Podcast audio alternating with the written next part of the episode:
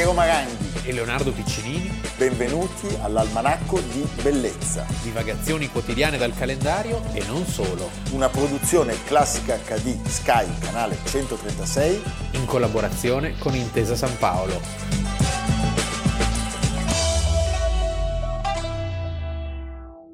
Ehi, ehi, piano col vento. Attenzione ai fulmini, l'ombra. Sì, sta soffiando col vento. Avanti, ancora.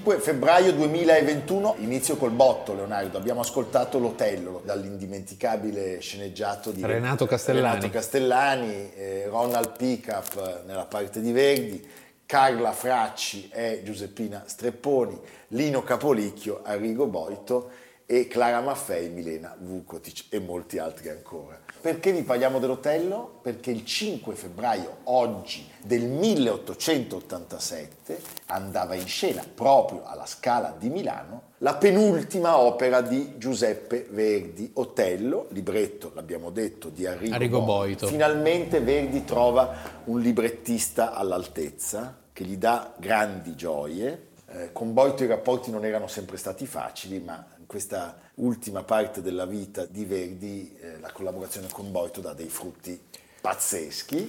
Innanzitutto sono due ritorni, perché uno è all'opera. Da quanto Verdi non scriveva? Dal 1871, da Aida. Da Ida. Quindi 16 anni Sì, e, e c'è un altro ritorno che è il ritorno a Shakespeare. Certo, dopo il Macbeth. Sì, certo, Macbeth 1847, quindi molti anni dopo un ritorno a Shakespeare. Mi piace dire una cosa su Shakespeare, citando il libro dell'amico Mattioli, Meno grigi più verdi. Viveva in un'epoca che aveva scoperto la storia e se la voleva vedere servita lì sul palcoscenico con i suoi crociati in armatura, gli scozzesi o gli egizi con il gonnellino, l'Escorial solenne e mortifero e Otello tutto nerissimo, non solo d'umore. E dire che per Cinzio, che era la fonte di Shakespeare, e qui cita Tomasi di Lampedusa, che dice il Moro di Venezia non è affatto un Moro, ma un signor Moro, cognome comunissimo con Moroni e Moretti nel Bergamasco. I camionisti della Lombardia, del Veneto e del Piemonte berciano ancora oggi Ciao bella mora, a qualsiasi ragazzotta non bionda che capiti loro tra i piedi. Carinissimo Tomasi di Lampedusa. Verdi ne era assolutamente consapevole. So benissimo, scrive il 24 settembre del 1881 al pittore Domenico Morelli, che questo generale al servizio della Serenissima, sotto il nome di Otello, non era altro che un Giacomo Moro veneziano. Ma dal momento che il signor Guglielmo, che sarebbe Shakespeare, ha voluto un Moro, ci pensi lui il signor Guglielmo. In effetti, già dall'inizio, verso 66 della prima scena del primo atto, Mastro William ci dà parecchio dentro con il negro dalle labbra turgide. Fantastico. Era un avvenimento talmente atteso, questa prima dell'Otello, che tutti i giornali europei inviano un corrispondente alla Scala. Quindi pensate in che clima straordinario va in scena l'opera. L'opera è indubbiamente una nuova, stupefacente tappa nel percorso verdiano. Radicalmente diversa, Radicalmente. come struttura, come forza, come...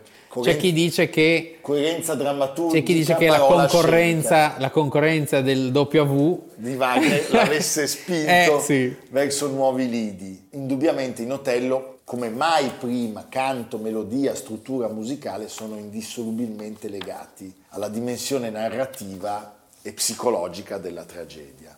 La regia dello spettacolo era dello stesso Verdi, mentre la direzione era affidata a un maestro di grande solidità, stiamo parlando di Faccio. E il primo, forse insuperato, mitico interprete dell'Otello fu Francesco Tamagno in quel Sì. 1982. Tamagno stesso si era proposto a Verdi, probabilmente su suggerimento del geniale Giulio Ricordi, già nel 1880 e Verdi aveva preso la cosa con freddezza perché pensava che Tamagno sì fosse dotato di doti canore incredibili, ma al tempo stesso fosse troppo giovane, troppo acerbo per quella parte. Poi in realtà si scelse Si di- dimostrò di, di- di- di farlo cantare e la sua voce eccezionale, strapotente, ma anche la sua presenza contribuirono non poco al successo strepitoso dell'opera.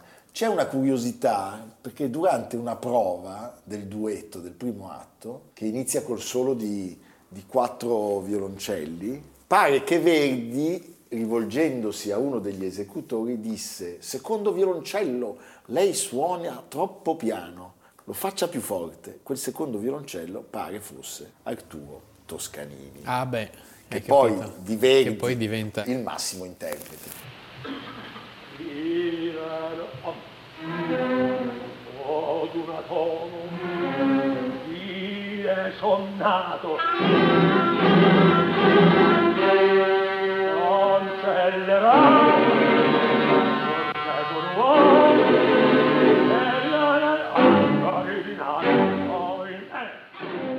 voce di Toscanini meravigliosa. Tra l'altro prove. racconta sempre a proposito di questi rapporti Mattioli, alla Scala, alle prove di Otello, si vide Verdi 74enne ruzzolare giù dal letto di Desdemona sulla scena per far vedere a Tamagno come avrebbe dovuto uccidersi. Intanto il giovane Toscanini, che suonava il violoncello in orchestra, accumulava multe su multe perché a ogni stecca della Pantaleoni, che era Desdemona, faceva smorfie e battute. Ma il direttore Franco Faccio. Era l'amante della prima donna e non perdonava. Ecco, dopo la prima che fu un grandissimo successo, pensate, Verdi e Tamagno uscirono dal teatro, dove venne ripetuto il rito dei trionfi ottocenteschi, cioè saliti in carrozza, via i cavalli, portata a mano fino al Grand Hotel de Milan, dove si affacciarono Manca solo il lancio delle caramelle e poi No, siamo beh, a Carnevale. Siamo, siamo vicini perché acclamati dalla folla, Verdi e Tamagno si affacciarono e Tamagno eh, concesse anche un bis dell'esultante. Dal balcone? Dal balcone, insieme al maestro. Il- Lo Star System, eh? Ah, ma stupendo. Pensa che solo tre giorni dopo, l'8 febbraio, il sindaco Gaetano Negri, sindaco di Milano, si reca all'hotel di Milano per consegnare a Giuseppe Verdi la pergamena della cittadinanza onoraria. Che trionfo. Tra l'altro Negri si augurò subito di poterlo riascoltare in una nuova opera e Verdi, che è stato un geniale costruttore del suo mito, in questa risposta ci dice tutto, tutto di se stesso. La mia carriera è chiusa, fino a mezzanotte sono ancora il maestro Verdi, poi ritorno il contadino di Sant'Agata. Eh, capisci? che Questo- umiltà. eh, che umiltà, che, che furbizia. Che furbizia. Che furbizia. Ci sono le lettere di Verdi in cui lui dice guai, mi possono dire che il, il Don Carlo non è un capolavoro, ma guai che qualcuno mi dica che non sono in grado di, Di irrigare i campi. Di irrigare i campi, di progettare un pozzo. capisci? Questo rende ancora più straordinario eh, il suo estro compositivo, il suo genio. Allora sappiamo che per fortuna non fu così, perché Verdi scriverà la sua ultima miracolosa ulteriore rivoluzione, parliamo di Falstaff, sempre Boito, sempre Shakespeare, sempre ricordi i compagni di questa eccezionale avventura. Eh, prima parlavamo dell'esaltazione per Francesco Tamagno, il tenore appunto di Otello.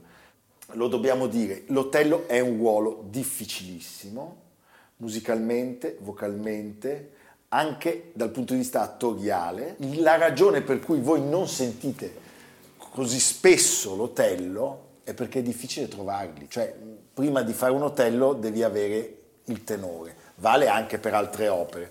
Però direi che nel caso di Otello eh, la sfida è sempre una sfida impervia. Mi sembra giusto finire questo racconto dell'Otello omaggiando un caro, carissimo amico e un grandissimo musicista, Placido Domingo, che Giusto, l'Otello alla grande. Scala l'ha cantato con Carlos Kleiber e con Riccardo Muti. 2-7 dicembre, prego.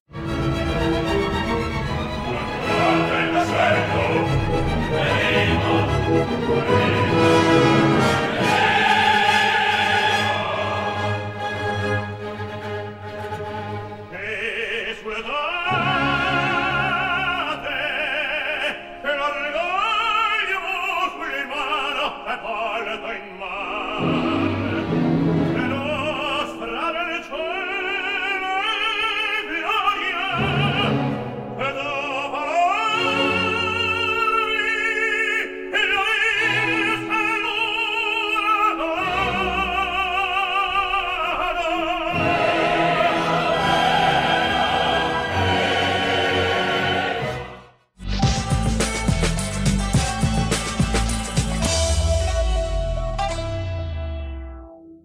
Abbiamo fatto insieme un lungo viaggio, combattuto molte battaglie con grandi vittorie.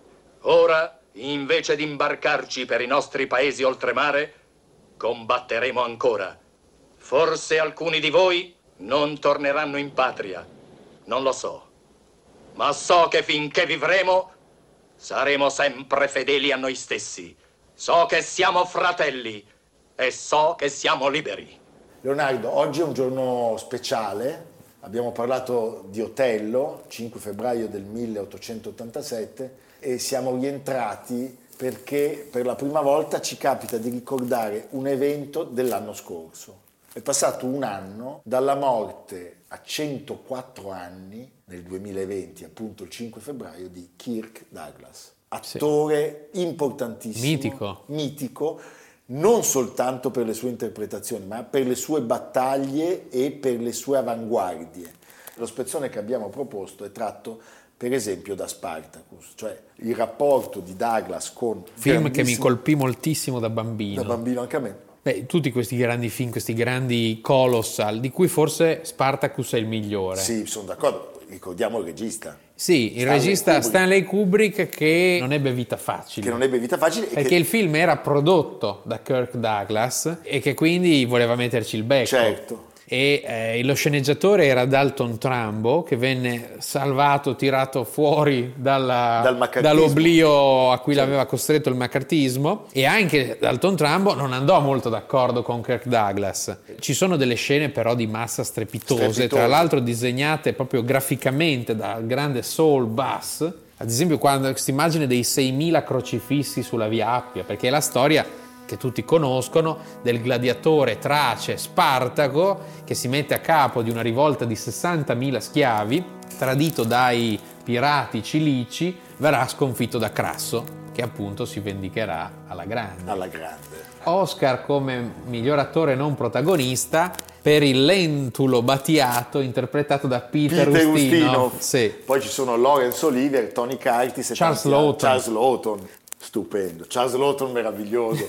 Senti, possiamo dirlo, nel 2020 si sono spente le ultime tre stelle della Hollywood dei sogni, perché Rhonda Fleming, Olivia de Havilland e Kirk Douglas. Restano ancora in vita Eve Marie Saint, Ah, 1924, Intrigo internazionale Fronte del Pensa. Porto, Gina Lollobrigida, è grande. grandissima Ginona, Sidney Poitier, Ma va? 1927, Gene Hackman, Clint Eastwood, sì, Clint Eastwood è e anche Sofia attivissimo. Loren, Clint Eastwood è il più attivo di il più tutti. attivo di tutti. Lui ha un primato invidiabile, torniamo a Kubrick. Sì. Lui è l'unico attore che sia stato protagonista di due film di Stanley Kubrick, Orizzonti di Gloria e Spartacus, 1957-1960, protagonista, eh, perché non possiamo dire l'unico attore usato più di una volta, Certo. Peter Sellers. Peter. Sellers, sì, sì. Certo. Il primo è un film che può ancora mandare a stendere tutti i film di guerra che sono stati fatti. Sì, sì, è veramente efficace Orizzonti di Gloria.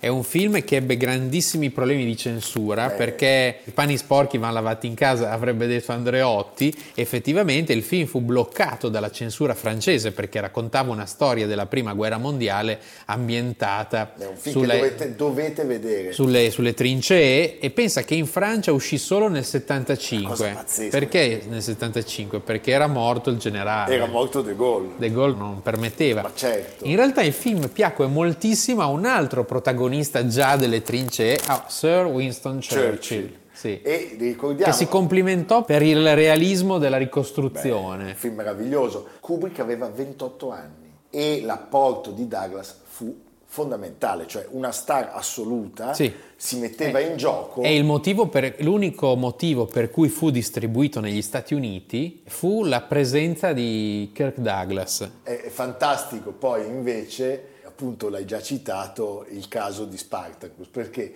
il film doveva farlo Anthony Mann, ma non andava d'accordo con Douglas. Douglas non Che andava era d'accordo produttore, ricordiamo. con Trambo. Trambo non andava d'accordo con Kubrick. Kubrick. Kubrick non andava d'accordo con Douglas. Però il risultato è un risultato Grandioso. grandioso, anche se appunto il film fu molto difficile da portare a casa. Ach, bitte, Mutter, bring ein Licht. Mein Liebchen stirbt, ich seh Thank you.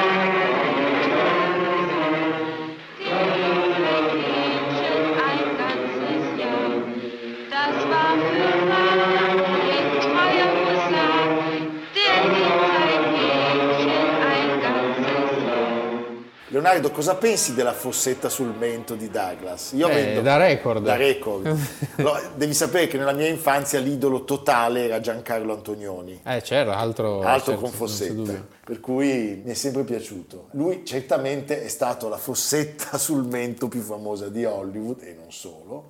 Era nato ad Amsterdam nel 1916 col nome di Issur Danielovich, Erano dei immigrati ebrei bielorussi. quindi aschenasiti. La sua famiglia a casa parlava Yiddish, pensa. Il padre faceva lo straccivendolo. Sì, però ecco una infanzia assolutamente non felice perché oltre alla povertà estrema il padre era alcolizzato e violento. Lui non vinse mai l'Oscar, se No. non alla carriera, tre candidature. Ecco, voglio citare alcuni film che amo tantissimo. Uno è L'asso nella manica, 1951, Billy Wilder. E qui l'Oscar l'avrebbe sicuramente meritato, anzi si dice che in realtà non l'abbiano mai premiato successivamente proprio per aver fatto questo film, che fu un film molto combattuto, perché ricordiamolo è la storia di un fatto grave, di una tragedia che viene rallentata dal giornalista Charlie Tatum, uno degli eroi più spregevoli della storia del cinema, interpretato proprio da Douglas. È un film che non piacque alla critica perché accusava la categoria dei giornalisti, non piacque al pubblico perché vedeva insomma queste vergogne eh, messe in piazza e quindi fu un enorme flop. E Anche se fu un film costosissimo, Bellissimo. perché questo film di Billy Wilder ebbe il più grande set mai realizzato fino allora dalla Paramount. E lo stesso Douglas implorò Wilder di ammorbidire il personaggio del cronista. Certo. Rimane uno dei grandi capolavori del cinema americano. Assolutamente. Vogliamo citare anche Ulisse 1954, regia di Mario Camerini, l'unico film girato in Italia con la Mangano nella doppia performance di Circe e di Penelope. Che è molto importante perché è un film del 54, non è un film particolarmente che tocca delle grandi vette, però è un grande sforzo produttivo, il film più costoso mai realizzato fino allora in Italia, prodotto da Ponti e De Laurentiis per la Lux ed ebbe un grande successo commerciale internazionale che rese Cinecittà per la prima volta in grado di fare delle coproduzioni e quindi di emergere a livello mondiale. Poi ecco, citiamo Le catene della colpa, noir strepitoso in cui Mitchum, Robert Mitchum è il buono e, e Douglas fa il cattivo. Douglas poteva fare il cattivo e il buono con una disinvoltura straordinaria. È un film molto interessante di Jacques Tourneur, eh, ha scritto Mereghetti, eh, funziona la contrapposizione tra Douglas e Mitchum, attori dagli stili di recitazione opposti. Il primo, Douglas, al tempo pressoché sconosciuto, è espansivo e sopra le righe. Il secondo, che si affermò definitivamente grazie al film, è laconico e compassato. In effetti ha quasi sempre una stessa espressione. espressione. Well, you wouldn't come to my party, so I brought my party to you. Jonathan, it was so wonderful. Everything you wanted for me, just as you promised. They applauded and cheered and they owed and odd, Georgia, go back and enjoy it. but there's no one to enjoy it with. Why, that's silly. Everybody in town is fighting with each other to be near the new star. Allora, abbiamo sentito delle battute dal Bruto la Bella, un film del 1952, Leonardo. Minnelli. È un film di una bellezza, citatissimo da Martin Scorsese come uno dei grandi capolavori della storia del cinema. Io l'ho visto recentemente ed è un grandissimo manifesto all'amore per il cinema. Sì, perché è il cinema visto in modo esatto come non mai e eh, Hollywood è raccontata come luogo dell'illusione, della menzogna, cioè non è un film che indora la pillola, ci fa vedere che cosa c'è dietro. La cosa bellissima è che poi tutti e tre i protagonisti di questa vicenda umana, cioè i tre personaggi che incrociano le loro esistenze con quella di Douglas, tornano da lui, malgrado lui abbia dei comportamenti che sono molto discutibili. Certo, Però che, porta una verità che è quella dell'unico fine vero, il successo e la bellezza del prodotto, contro spesso anche i vincoli di amicizia e di sentimento. Senti, Gillo Douglas si arrabbiò non poco vedendo il Van Gogh, in cui Sì. Paul Gauguin è interpretato da Anthony Quinn. sì. Ricordiamo tra l'altro il suo lungo e straordinario sodalizio con Bart Lancaster. Anche qui a volte Lancaster è il cattivo e Douglas il buono, a volte invece è Douglas che fa il perfido. Tanti film, Due gran fisici, eh? due gran fisici, tanti film insieme. Senti, non possiamo non, non citare anche la scena con Polifemo dell'accecamento.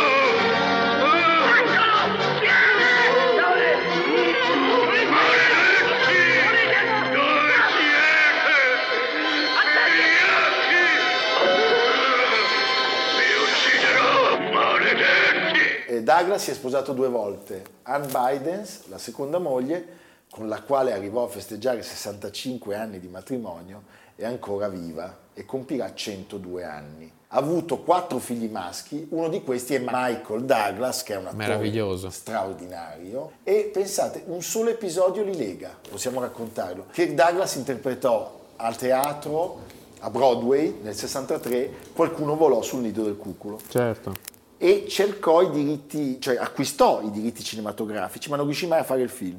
Quando il figlio Michael iniziò una carriera anche di produttore, anche di film molto importanti, riuscì a comprarli, il padre, ahimè, era troppo vecchio e la parte fu affidata a Jack Nicholson. Bene Leonardo, un attore straordinario. Gli attori non muoiono in Non realtà, muoiono, sono sempre infatti. con noi, sono dei grandi artisti. Lo ricordiamo con profondo affetto e con riconoscenza per tutti i bellissimi film che ha interpretato. Un anno fa, il 5 febbraio, ci ha lasciati Kirk Douglas. Senti Leonardo, dopo i nostri giri veramente un po' dappertutto, siamo stati a Milano e siamo stati nel cinema sul fronte francese, nell'antica Roma, a Hollywood.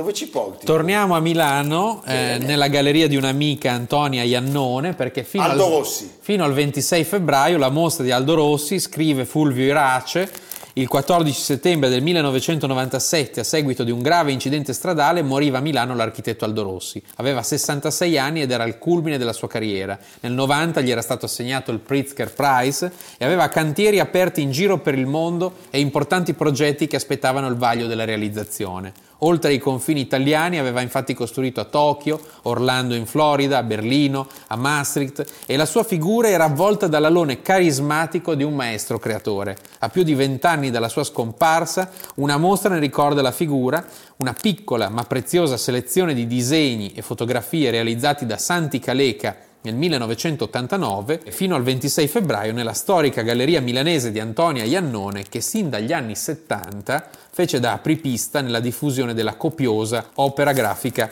rossiana. Bene. Quindi cimitero di Modena, il teatro Carlo Felice di Genova, oppure appunto disegni di oggetti, ragionamenti per immagini, quindi una mostra veramente da non Andiamo a vedere la mostra su Aldo Rossi, grande personaggio, grandissimo, e salutiamo gli amici Fulvio Irace e, E Antonia Iannone. e Antonia Iannone. Bene, ci vediamo domani, evviva! A domani. Almanacco di bellezza, cura di Piero Maranghi e Leonardo Piccinini. Con Lucia Simioni, Jacopo Ghilardotti, Samantha Chiodini, Paolo Faroni, Silvia Corbetta. Realizzato da Amerigo Daveri, Domenico Catano, Valentino Puppini, Simone Manganello. Una produzione classica HD, Sky Canale 136 in collaborazione con Intesa San Paolo.